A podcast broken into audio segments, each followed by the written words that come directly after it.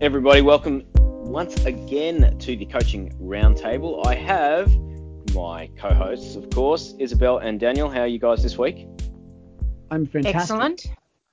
Excellent. I I'm like lying, it. but I, I, I, I was about to say that's got to be a lie from Isabel. it's a big fat lie. hey, It's a big fat lie. Now, Yeah, do you want to explain that it's got nothing to do with your actual running, but everything to do with the coronavirus? Yeah. Yeah, it's to do with, you know, uh, potential, well, probable lockdown and, um, you know, gyms will get shut down again. I've just gone back to work and I'm just loving life again and now it's all going pear shaped. So, yeah, what can you Yes. do?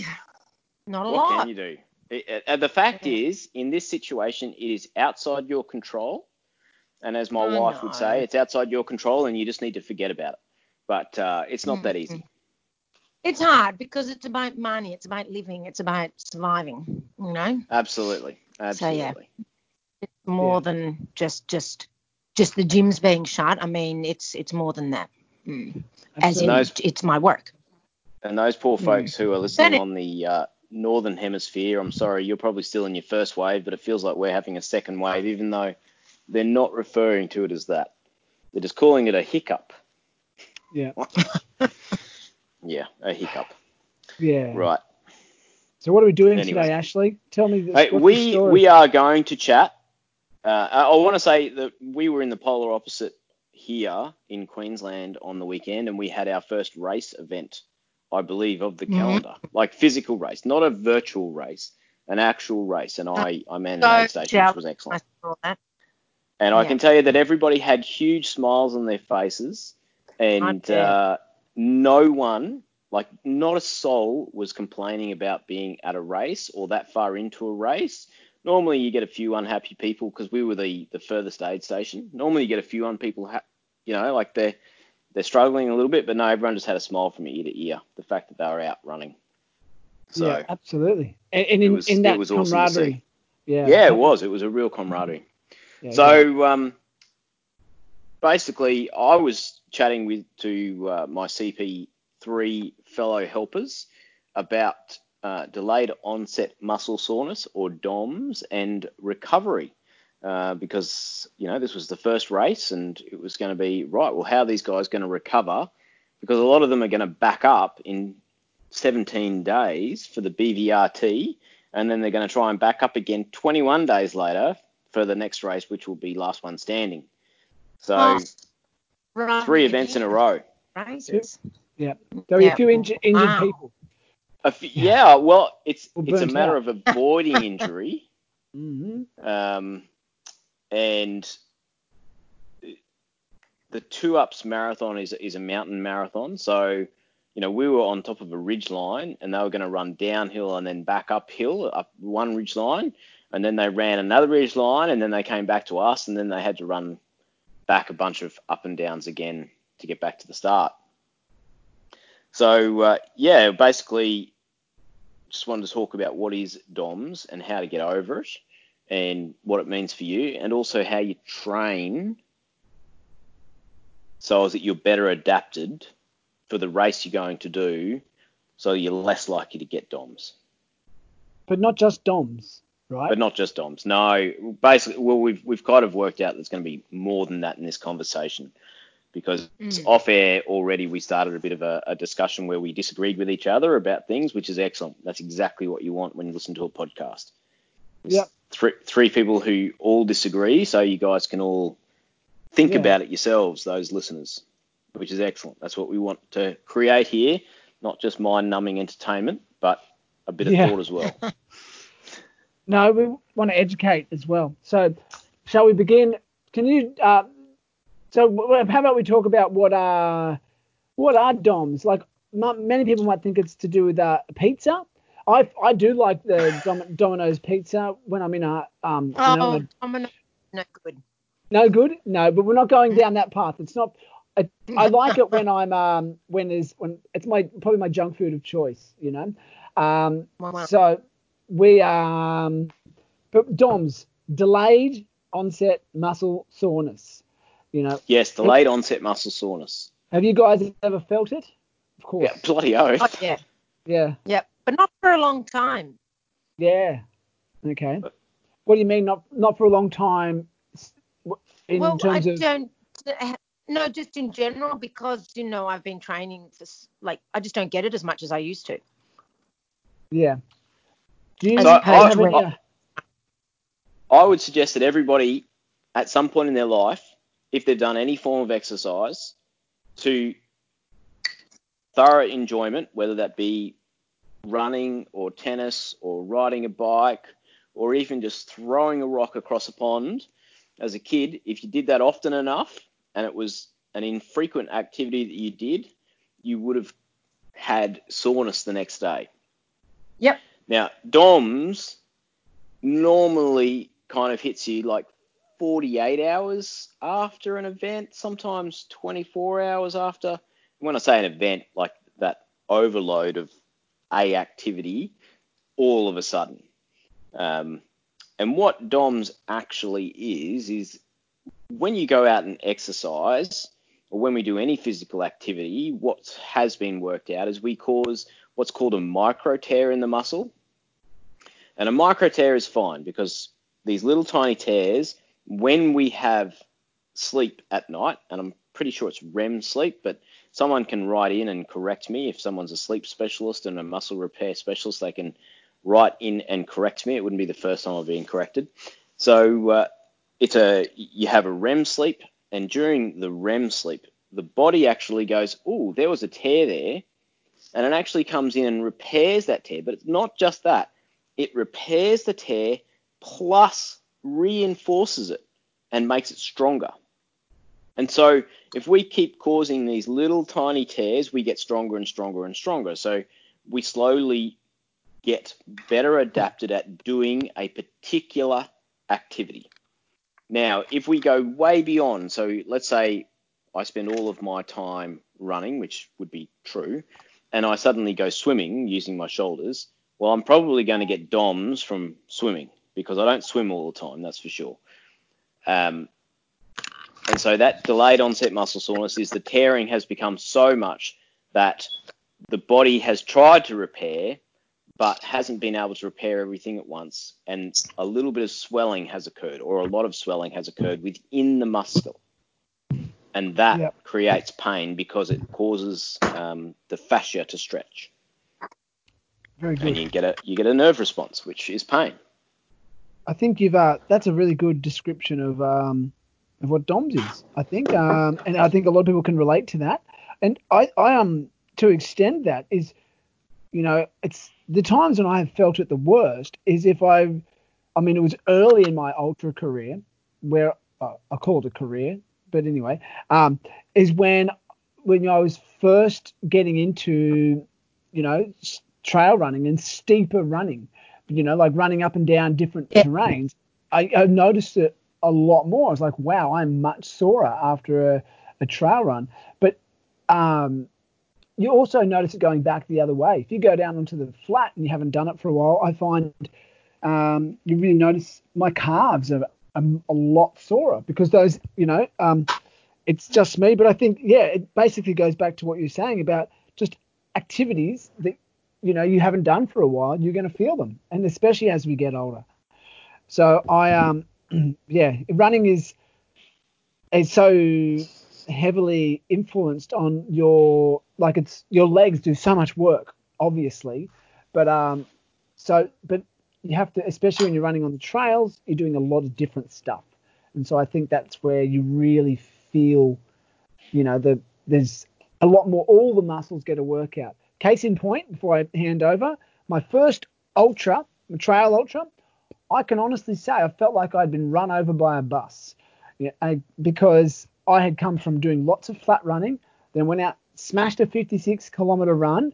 Legs were so sore for i could barely walk for about three days and then i could really feel that the like it was so sore and then the doms after just kept going for probably a good 10 days. It was it was the worst.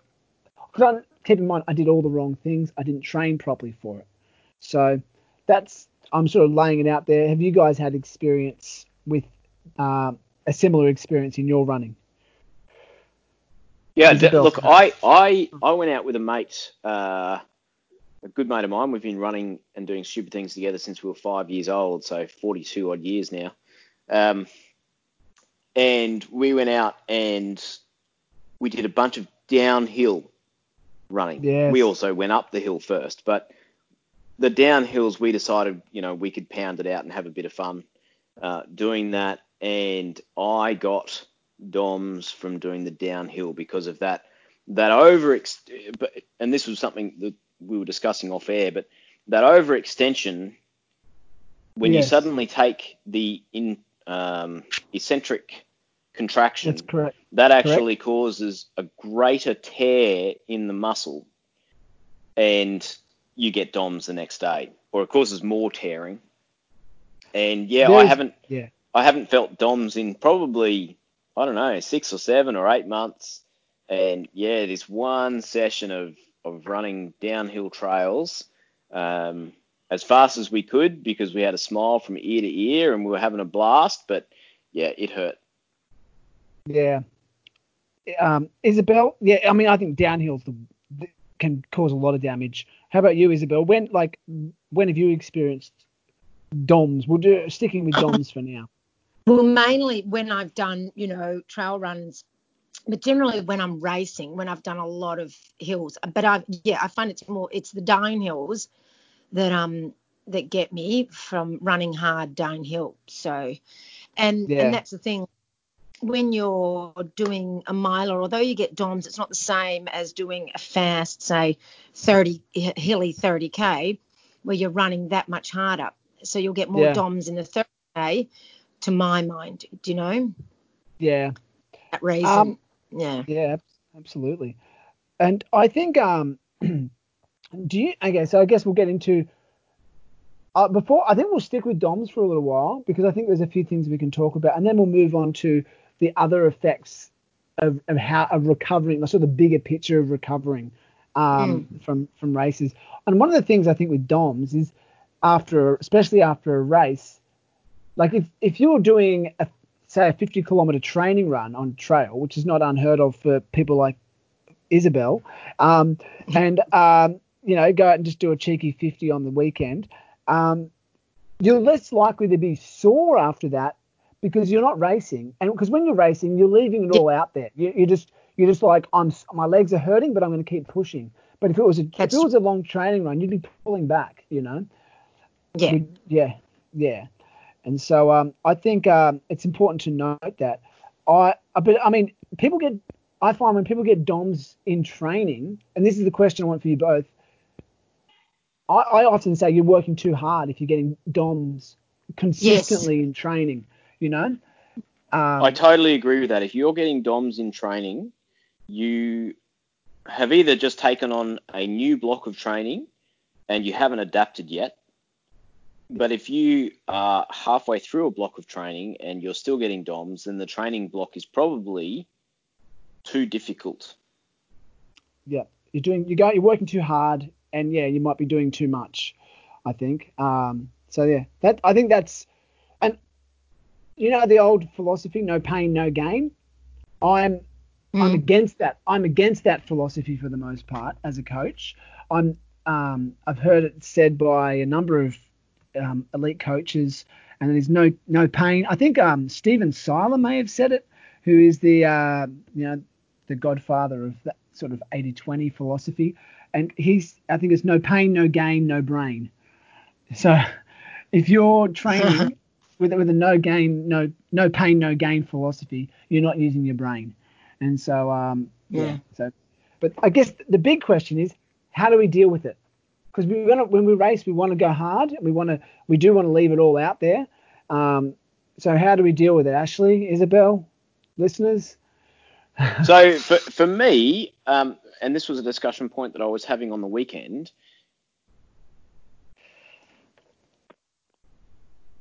Yes.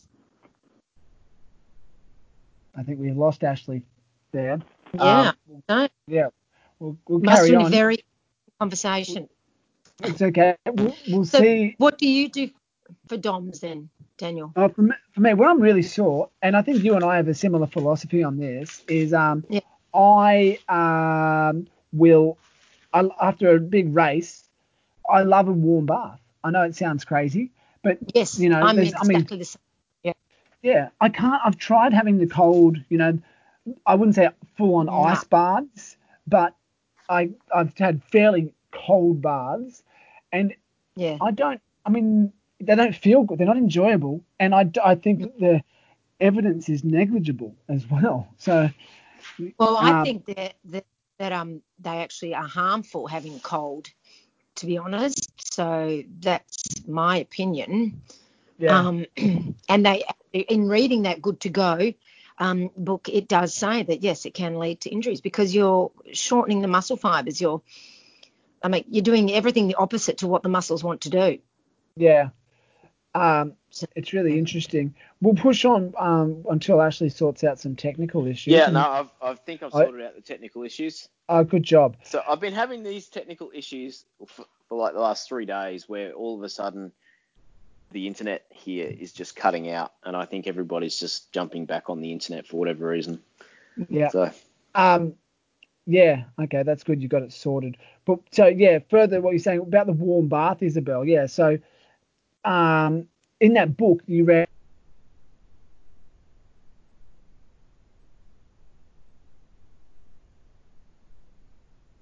Yeah, Aschwanden. Yep. Yeah. Yeah. And um, just that's on your podcast. So there's a bit of cross promotion. Um, what's it called again? Peak Endurance Podcast. Peak endurance.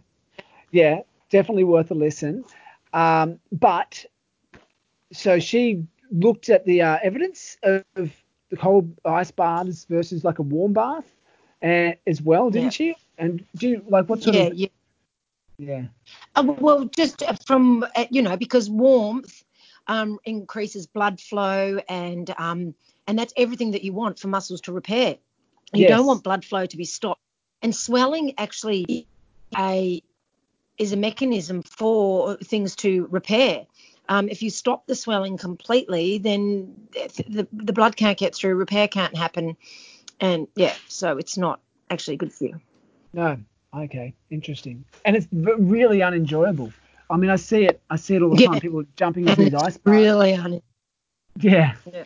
Um, so, and I um further to that point, I can't remember the the book I read, but it was a few years ago, and they talked about instead of rice, as in rest, ice, compression, elevation, for injuries or even DOMs, they talked about elevate or ECM, which is elevate, compress, move, and as a better form of so you know, if you say you have got like a say a soft tissue injury, which is essentially what DOMS is in a very minor way, um, if you elevate your legs, feels good, it's, um, and compress it with a compression bandage, and then try and, and move, get the blood flowing. So recovery walking and recovery jogs.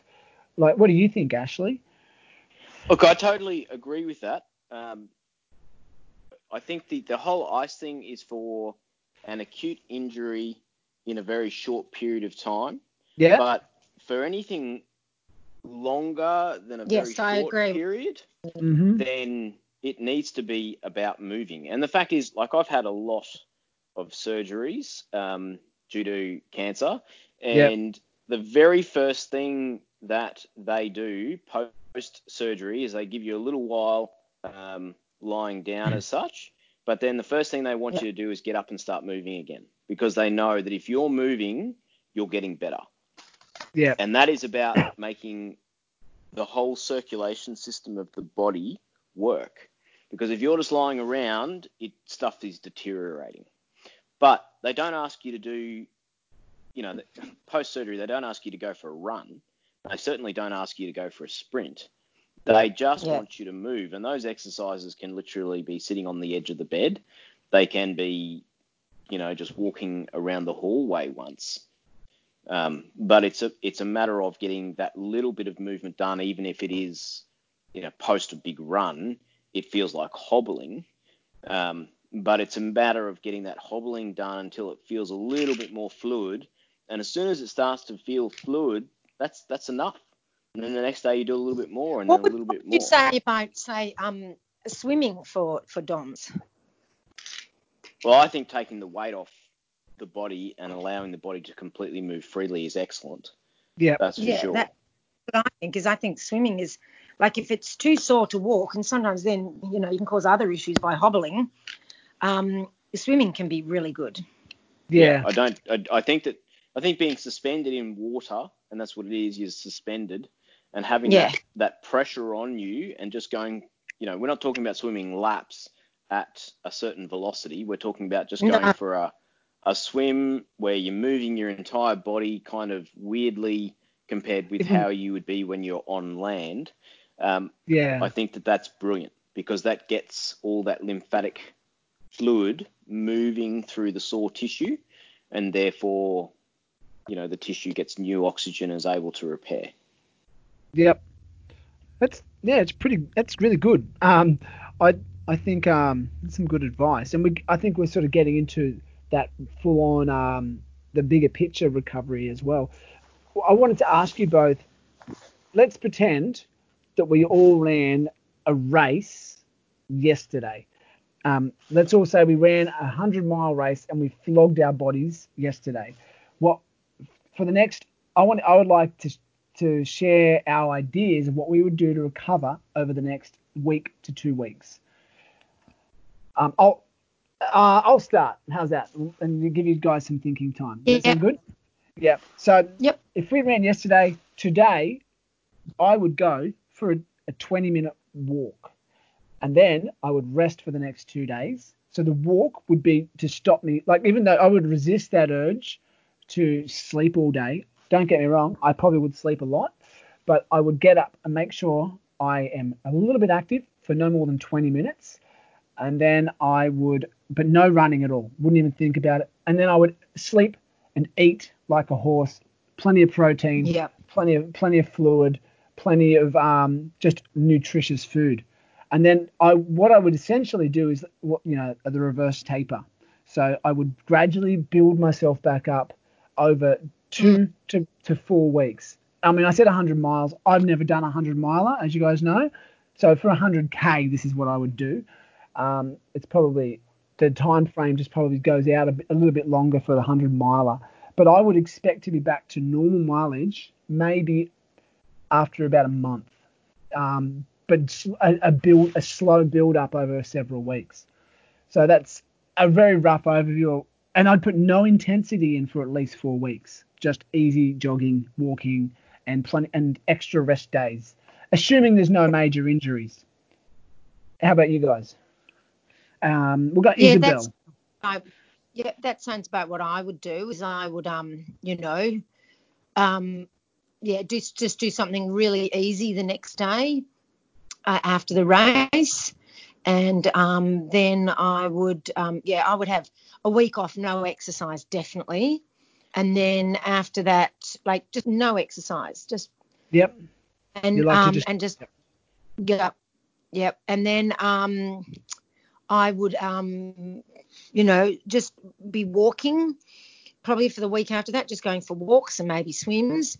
And then um you know yoga and that sort of stuff. And then after that i would do a run every second day but just easy nothing very long like probably you know six to eight k's with no structure just easy easy pace and I would have a you know ending up being a full month of just very easy and then slowly yeah reverse tapering back into the training Excellent. Yeah, you, I think you take a little bit more um, day Well, downtime. Isla is is a long is longer so you need more Yes. Yeah. Absolutely. after a month Yeah. Now, what about you, Ashley? What's your uh, philosophy? Philosophy.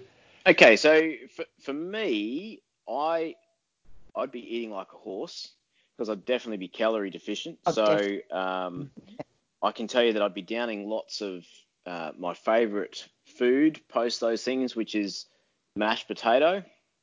So Yep. I will have had mashed potato with eggs, and then I will have had mashed potato with salad, and I would have probably had mashed potato with a piece of freshly cooked salmon.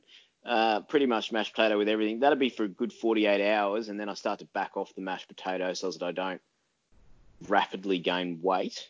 What about Um, pro- protein? there's not a lot of protein in mashed potatoes. I no, suppose if you no, but I just I just need those calories back in the body so I don't feel like I'm starving. yeah, I would be walking a lot. For the first week, there would be pretty much no running.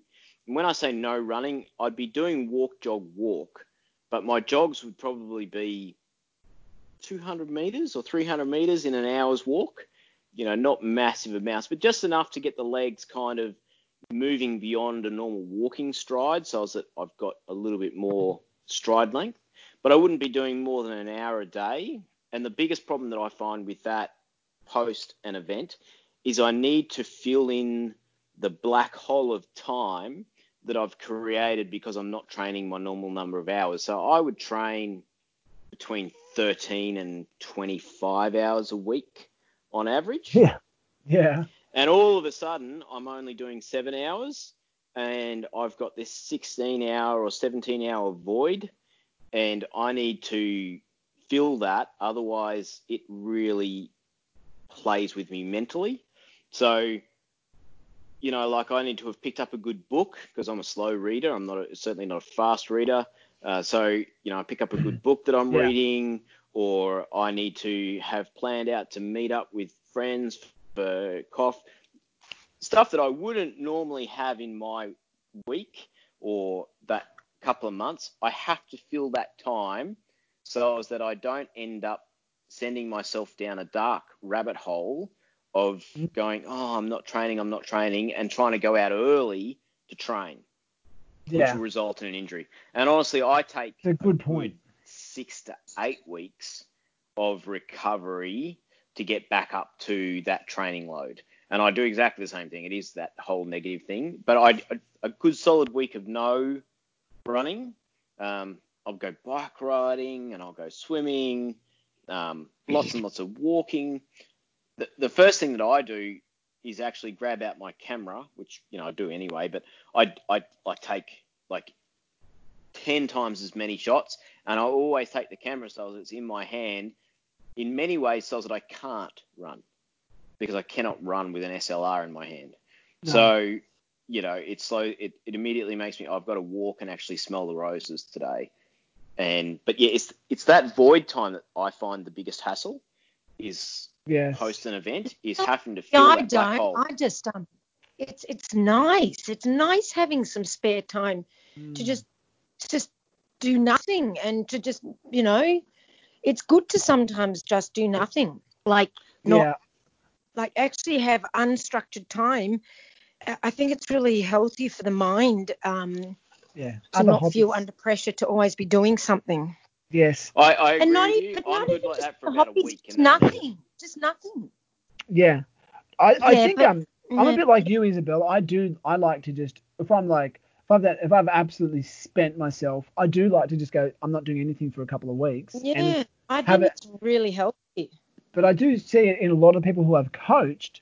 They need structure all the time and coming out of it. And I quite Yeah. often and so, but I think it's important to okay. So structure in downtime, and some people um, need that. Okay, so maybe they need to. Yeah, um, okay, so over the next say three weeks, they're going to read three books, or they're going to write uh, race a race report, uh, or you know, actually, there's investing time in a different way, you know, like um, and so also just or you know, go out and do um, do, yeah, do some hiking if you if I mean, but very easy, but oh yeah, I would keep it as, as non-physical as possible. You know, that's the opportunity. Binge those Netflix shows you've been thinking about binging. You know, go binge an entire Yeah. series.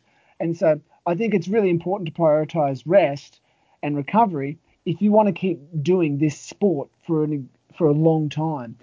Um, because uh, obviously, one of the things I've noticed with people is after a race, they're really they're eager to get back into it because they're so worried they're going to lose fitness really quickly, and um, Yes. they- and so they jump back in too soon. So I, as a coach, I'm more willing to let them to structure their their re-entry into to running, um, so that they're not overdoing it. At least then they're following mm, like a plan of attack for returning to it, and even if it includes lots of walking. But um, yeah, it's it's a hard balancing act, and because that's the thing. I, I look at a race also. Like you can you gain there's so much that you gain from a race physically, but it definitely depletes you probably more. And um, you can I mean you can come out of it. I'm sure you've both had this where you've done one race, and then the next race might be a few months later or whatever, and you really notice the difference of doing that first race has really helped you to prepare for the next race. It might be mentally prepare or physically prepare, but there's there is an overabundance of races. I mean, outside of this, uh, as Ashley calls it, the coronavirus, there's usually been an overabundance of races, and it's really hard. You know, people want to do all of them because they get FOMO, and so mm. I, I um, yeah, I think I, you got to choose your races. People over race. I think people do too much. I agree. And and um, I think recovery is not, especially amongst ultra runners, it seems to be, is not respected enough. We seem to think we can just keep racing weekend after weekend, no. and uh, or you know month after month, and it's just it's it's yeah. not good for you physically, but it's also not good for you mentally. The pressure of racing and and like I said, I honestly believe there is a lot of value in just doing nothing. In today's society, nobody sits around and does nothing anymore. We're either on our phone, we're looking at a screen, we're doing this, we're doing. You know what? It's actually really healthy to do nothing. Yes. And just and I'm not even talking meditation, but just just empty the mind and just be, just look out the window or whatever it is, but don't feel the need to fill every moment with productive with productivity. Like sometimes it's good to just chill. Yeah. And there's another aspect to recovery. I could not agree more, Isabel. We're supposed to be arguing on this, but we're we're, we're finding too many too much. Well, maybe we'll there's bring too up. Much, there's too much correlation here. Yeah. There is, but there's a, there are other areas. It's not just your muscles that need to recover. Um, yes. Your gastrointestinal tract yeah. needs to recover. Um, there are I'm actually I've been reading an article for the last or for a bit of this morning, which I will I'll put a link to it. It's an academic article um, about oh, essentially the title of the article is um, hang on a second I'll go back to the top because I do have it in front of me. Uh, but anyway, it's about exactly what we're talking about, obviously, because I do like to do a little bit of research. Um, but who's it by? It, um, it's a oh, it's published by the U.S. National. Uh, it's in the U.S. National Library of Medicine, um, uh-huh. but it's essentially it's physiology and pathophysiology in ultra marathon running, and it, it does it looks mm. it's but it's fascinating. I mean, I haven't gone right through the, the depths of it, but a lot of it is um, talking about what we're talking about, but giving our internal organs a break, and also yep. like think about where you are when you're out when you're running an ultra marathon and I'm talking even 50 Ks, um, you might be out in the sun for most of the day, you, you know. Mm. So exposure is a huge issue in in ultra running. You know that. Or you could have been out in the cold and the rain. You know, like yeah, that hasn't. You've got to recover from that, and you don't. Even though your core temperature might re- return to normal within an hour or two after a run, it, it's a huge amount of stress that's added to your body. You know what I mean? Like, and I always feel like every ultra that I do has some kind of extreme weather event. I don't know, just maybe lately, but um, I've had some kind of either like pelting rain, freezing cold, or or um, you know, or extreme heat, and and so they they take so much more out of you. So you allow um, that to uh, what's it, you allow your body to recover from that. So it's nothing more than time, you know. Um, yes. And with the with your GI, there, um, I lost the percentage. There's just a, an alarming number of ultra marathon runners have reported, and this is gross, but it's a really important thing to know about. Reported um, gastrointestinal blood, you know, um, after after a big run. So as in, you know, blood coming out the back end, you know, in the, the days afterwards. Well put. No, yeah. Yes, no one wants that. Then I, I mean, it, that's a whole. I'm not a medical professional. Once I pick this article apart, I'll put some. I'll I'll, I'll highlight some some key points and put it on the um the coaching roundtable page, and people can have a look at. And I'll put a link to the article. But really interesting and sort of so thinking about recovery. So like the psychological side of it's super important the muscular side is important, but yeah, what's happening to your internal organs is really important as well. You know, so and also just oh your whole endocrine system and everything. Like it's it's mm. stressful on the body. It just needs to recover, and people just they're so terrified of losing fitness. Yeah. They jump straight back into it, and you just need to recover. Yes. Yes. Could not agree more. Now, I want to I want to throw the cat amongst the pigeons here and bring up mm, Oh, the God. The topic that Ashley mentioned before because we you know um about the 100 mile race Ashley before we started recording you brought something interesting up. Uh, I, well, my my thoughts are that anyone can go out and run 100 miles today. Mm. Anyone. Anyone. Oh, If okay. you go out, You know what? If you go out at the No, right I pace disagree. and you are determined enough, Then do the premise. finish a 100 mile race. It will hurt. You will suffer. But No. it is within a human's capability to finish a 100 mile event.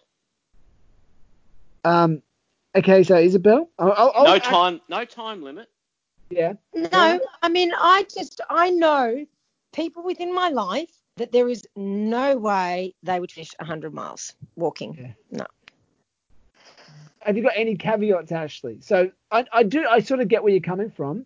So you're talking like I could just walk up to an average-looking guy on the street, and I said, you'd have to come and run 100 miles right now." Gun And- to and your you- Yep. gun to your head. You've got all day and all night, and you think they could do it? I do. Okay, interesting. Gun to their head might not be the right way. You might want to motivate them with a million dollars at the end of it. there you go. oh, Um, fair enough. you know, a bit of carrot rather than stick. But that I, I do think that the human body is capable of withstanding that sort of thing once. Hmm. They'll definitely Repeating it, Yeah. you know, that's a little bit harder. Um, doing it in a fast time, well, that's harder again. And I, I really do believe that ultra running is an exercise in management. It's Yes. not an exercise in the actual distance. And so that's why I was chatting earlier about stride length. If you want to go fast in running, you spend as little time as possible on the ground and as much time as possible in the air. hmm But that results in an extreme amount of damage to the muscle compared with walking, where you spend a lot of time on the ground and very little time ever without part of your body in contact with the ground. And so, so ultra running is about managing that damage and hence DOMS or the swelling or the you know the bleeding of the gastrointestinal tract. Um, it's about managing that, and if you can come up with constant solutions. So if you if you're a problem solver, I think you can be an ultra runner. And the better you are at solving problems, probably the further you can go and the faster you can complete that exercise in. That is my thoughts. Isabel, I, I, Well, I think you I- framed it a bit yeah. better. yeah, I mean, I just don't think that anybody, because firstly, a not everybody has a desire to, Yeah. and um, and thus their mind will stop them. They have to have Um, the desire to do it. obviously. Yeah, But- you said anyone. But I've, I mean, actually, I just Any- don't so anybody I- with the desire to do it, let's change it to that. yeah, fair enough. But I've des- I've DNF'd from races with when I've had an incredible desire, you know, to finish, Yeah. and and I'm a de- I'm a reasonably good runner. You know what I Okay, mean? so my question is, what did you mismanage that resulted in the DNF? yeah. Oh, look, I, I, probably a number of things. Uh, You're, There you you're go. right. I um, but it's um. But that's sort of a side issue, the management side, to what you had your initial um, what's it called? I- Initial premise of anybody. So my, my premise is it's not about the distance. It's actually about the management of the distance. So, for example, in if you if you go out hard, you're causing an, an immense amount of damage to the body. yeah. You will then get swelling, and the body will naturally stop you because your legs have swollen. And that's why you get the drop off in pace at the end of any running event. It's Yeah. actually damage that you've caused, and that's what causes the drop off in pace. Yeah. So if you Yeah. can manage that from the start, so if, if you start a 100 mile race and go, actually, I'm not going to go beyond five kilometers an hour. Yeah. I'm just going to travel at that pace because that will cause the least possible damage. You're much more likely to get further. It's it's the tortoise and hare type scenario. yeah. And I and I really don't think you know it's it's when you go in there with the the attitude, well, I'm going to finish this race in 14 and a half hours. And it's a 100 mile event.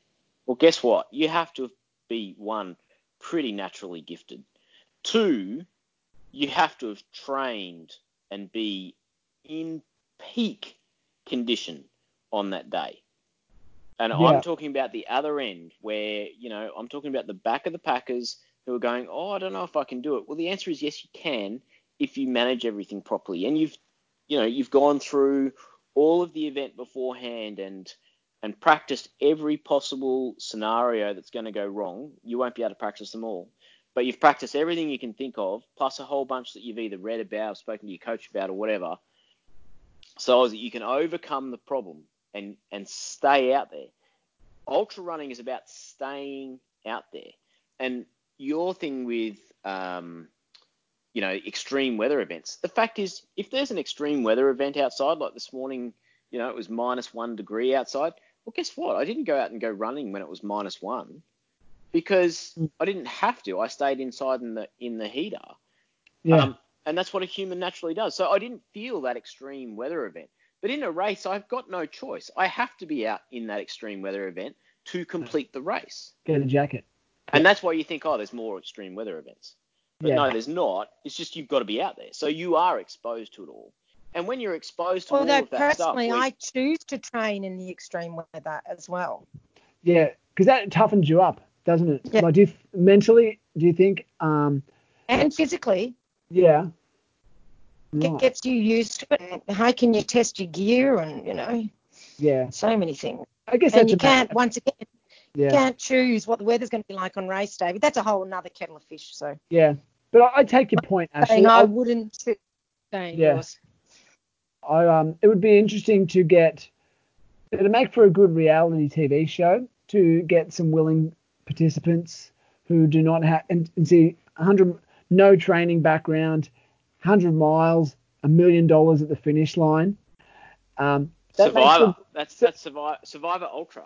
Survivor Ultra. There you go. Yeah, it'd be pretty interesting. I um so no, I do I I like the I do enjoy a thought experiment like this where you sort of throw out this we throw out this potentially like I guess almost sounds absurd at first, but you know it does it really puts it into to frame about controlling what you can control and managing what you can't control as best you can. And that's yeah, it's preparation, isn't it?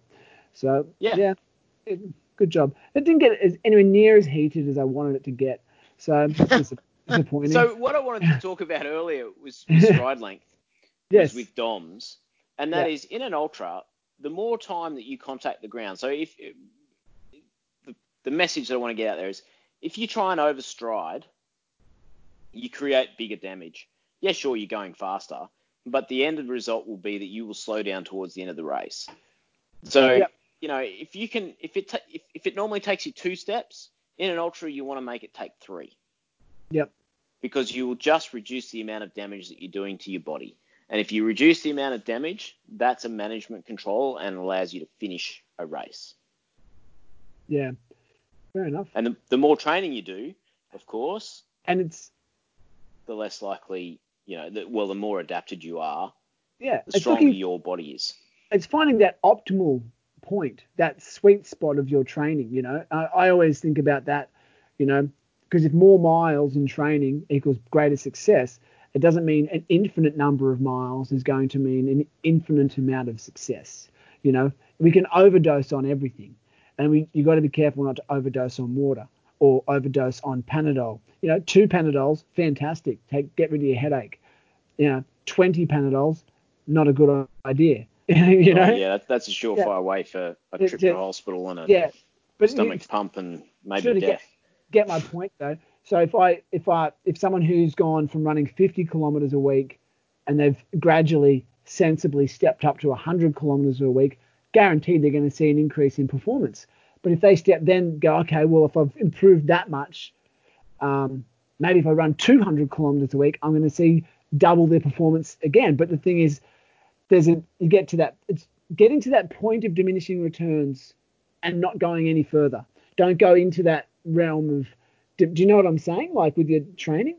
So Yes. like and I experienced that because as you know how I did just finish the uh, my calendar thing last week where I did you know a kilometer for whatever day of the month. I dare say I stepped into the realms of um, going. I went a little bit past the point of uh, diminishing returns because I've pulled up a little bit with a bit of little bit of shin splints, which I haven't had in years, and um, on one side, and so I've taken it really easy this week, and I sort of think, well, that's put me out of action. So I've over essentially, I mean, this was a challenge that I took on, and I and I was going to finish it no matter what. So it had the mindset of a race, had the racing mindset during this challenge, but um, you've got to be careful not to have a racing mindset in your training all the time, you know, um, because then you end up injured.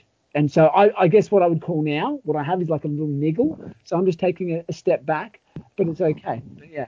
So anyway, that's my little bit. But yeah, So here's a question for both of you. How do you believe that you can get to peak physical fitness? Because everyone wants to get to peak physical fitness, and then they just want to hold it there. Do you believe that you can actually get there and just keep holding it, or is the human No. body designed to get to peak fitness and then drop dramatically and then rebuild again to peak fitness? It doesn't need to drop dramatically, but it can't maintain absolute peak for No. extended periods of time. yeah, I agree. You can stay very fit and Yeah. have a, you know, but if you want to peak, you know, there's there's a way to do it. You know, they've done, yeah, and you can only they reckon you can I only mean, peak a few it's not a peak if it's where if it's a peak is by nature of the the description of the word like a mm. point, a top. You, you can't. it- It's not a peak if you're there constantly. That's that's a plateau. So um, Exactly. you know, you can't peak forever. It's just, it's not, it's, Yeah. it, yeah, you, you'll burn out trying to maintain that. But I think that's, I mean, you look at like your elite athletes uh, at the Olympic Games, you know, uh, many of them were probably very getting very close to their, to peaking for the 2020 Olympics, and then they've that's been um, postponed for 12 months.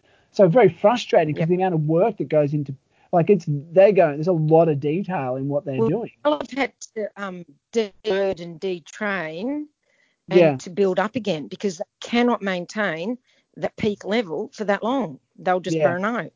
Yeah. Here's a, here's a side question then for both of you. Do you think we'll see more world records at the next Olympics or less because of the way the nature things have changed, assuming it goes ahead in 2021? Um, because I, I've thought that I actually think that it will force athletes to to back off, re, refocus on their base training, that plateau, build and building that plateau. Um, or do you think people will be too um, out of the swing of international competition to break records? I think they might be fresher, Yeah, you know, because they haven't burnt out on all the smaller competitions, um, you know, psychologically and physically. And, um, you know, I think it'll be interesting. I, I think you're, you're, it's good to bring this up because I hadn't really thought about that, but I think it'll be really interesting to see the difference. yeah. What I you- think you'll get. I think you'll get different people, people who you didn't expect to win, winning. Yeah. that'd be exciting. People who've Really? coped with all of this better. Yeah, Yeah. I um, no, I I've always thought it was really interesting. Yeah. Just a moment. Mm. Can you hear my dog? Is that your dog? Yeah. What are he's- you doing to he's, it? he's, I'm not doing anything to it. He's asleep and dreaming. I don't know what, he, Oh, I don't know what he's dreaming you. about, but he's um he's obviously doing something. chasing bunnies across the paddock. I, I dare say he is. He hasn't quite got the running legs going yet, but he's definitely off with the fairies. Hmm. Where, where did Daniel go? I'm not sure where Daniel went. He, he I went to deal with I kids thought he. something. I thought it must be his dog, and he was going to go do something with the dog. But No, clearly, no, that's that's my dog.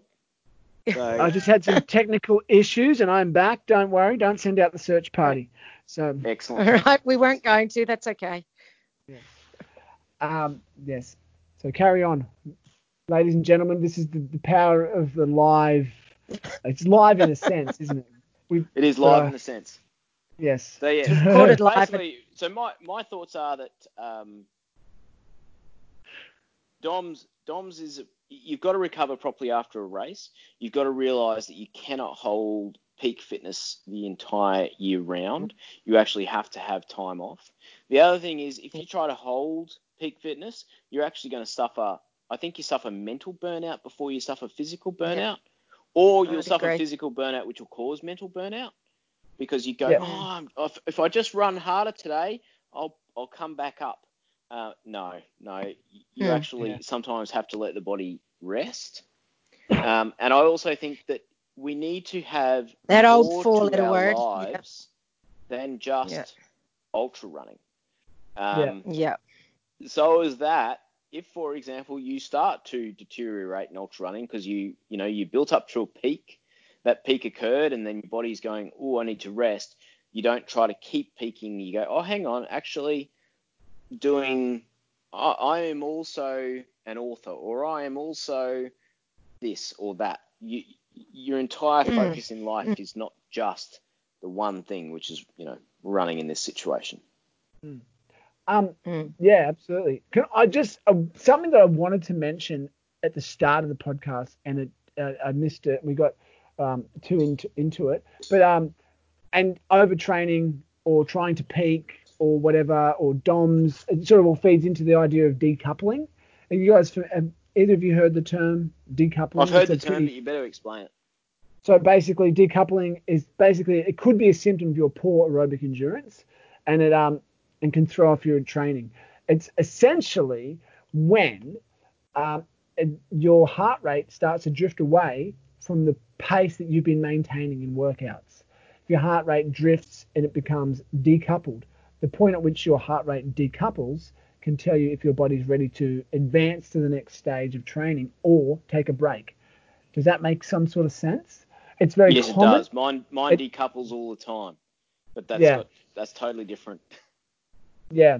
Um, and so it's something that um, it's getting again it's getting right down into the weeds of um, of like your heart rate variability training and heart rate training. So we won't go right into it. Maybe it could be a topic we could go into detail in a future week. Yeah. But I, wanna- I, Because but it, I just wanted to throw the term out there because it's something people can Google, and there are some really interesting articles out there. I will find a well-researched article to add to the to link um, on the page, um, and but also the article I was looking at I mentioned earlier, and so yeah, so that's I guess we've uh, we've covered a fair bit there. It's, Yep. I think Yeah. it's time to wrap it up. wrap, Yeah. wrap, wrap it up. And um, Yep. any uh, any housekeeping, any any news from for people, running news, any more? So you got any races? you're gonna- Well, well, I have to admit, while we're on the call, I got a message from a friend. There are we're having in five minutes, uh, and they're going to probably put us down into lockdown again. Oh, Ah, lovely! The whole s- the What- state of Victoria. What a what a lovely way to finish. Yep. All right. Yep. So there you go. My my wildest dreams have come true again. Well, that's It- that's um, gonna suck. It's going to be. Yeah. It's let's reframe our thinking. It's not. You're going to be okay. You're. I, I can Mm. tell you something that was interesting on the weekend, um, and I don't know whether this is going to be true for all races, but at uh, certainly this was the uh, COVID way of dealing with this particular race, which was the the two up. Um, there was no fresh food Yeah. at the aid station, so there was no Mm. sandwiches, there Yes, was no yes, and that- that's um, the way they got banana, it. et cetera, et. Everything had to be in a packet. Um, Yeah. which meant a few things. One, I spent a good 15 minutes, and this is due to the wind. It wasn't due to the the contestants because they did a marvelous job of putting stuff in the bin. It's just the bin decided to blow away. Um, but I spent a good half an hour picking up all the rubbish afterwards, and all the little tiny bits that got torn off. You know, when you open a packet and the little Yes. like corner tears off. So yeah. Yeah. I spent ages hunting through the national park to make sure we didn't leave anything behind. Good damn. But we also got a heap of runners, you know, who had got to 26 kilometres, which was where we were first visited because they'd visit us three times. And they'd go, Oh, have you got some banana or have you got some. And again, no, haven't got any of that. You can either have, you know, whatever's in the packet there or whatever drink is in the can there or whatever drink is in the bottle there. And that's it. And a lot of people suddenly went, oh. So for those people who are luckily in the position of not about to be relocked down, but are actually going to compete in events, if you're used to visiting an aid station and getting fresh food, you now have to carry it. Or at least read the fine print in the race details before you start the race so you know what you can and can't get at an aid station. Yep. Because everything has changed. That's Ashley's. Wow. Cor- That's Ashley's coronavirus um, rant. Uh, coronavirus ad- advice. Advice, yes. Yeah. Race advice after Alrighty. getting the aid. Okay, Isabel. Well, good luck with your with everything. Um, Yep. I hope that you, so you you've got to go and do some running or go and um rob some banks or something. Well, that's all I'm going to be able to do for the next whoever knows how long. You- yeah. Well, just want you to be well, and we're you know we're all only a phone call away or a Skype call away. So yeah. yes. All right. For all our Alrighty, listeners, Make sure you next message time. Isabel with some support. Yes. yes. Take care, Yeah. and we'll see you all next week. Yes, indeed. Goodbye.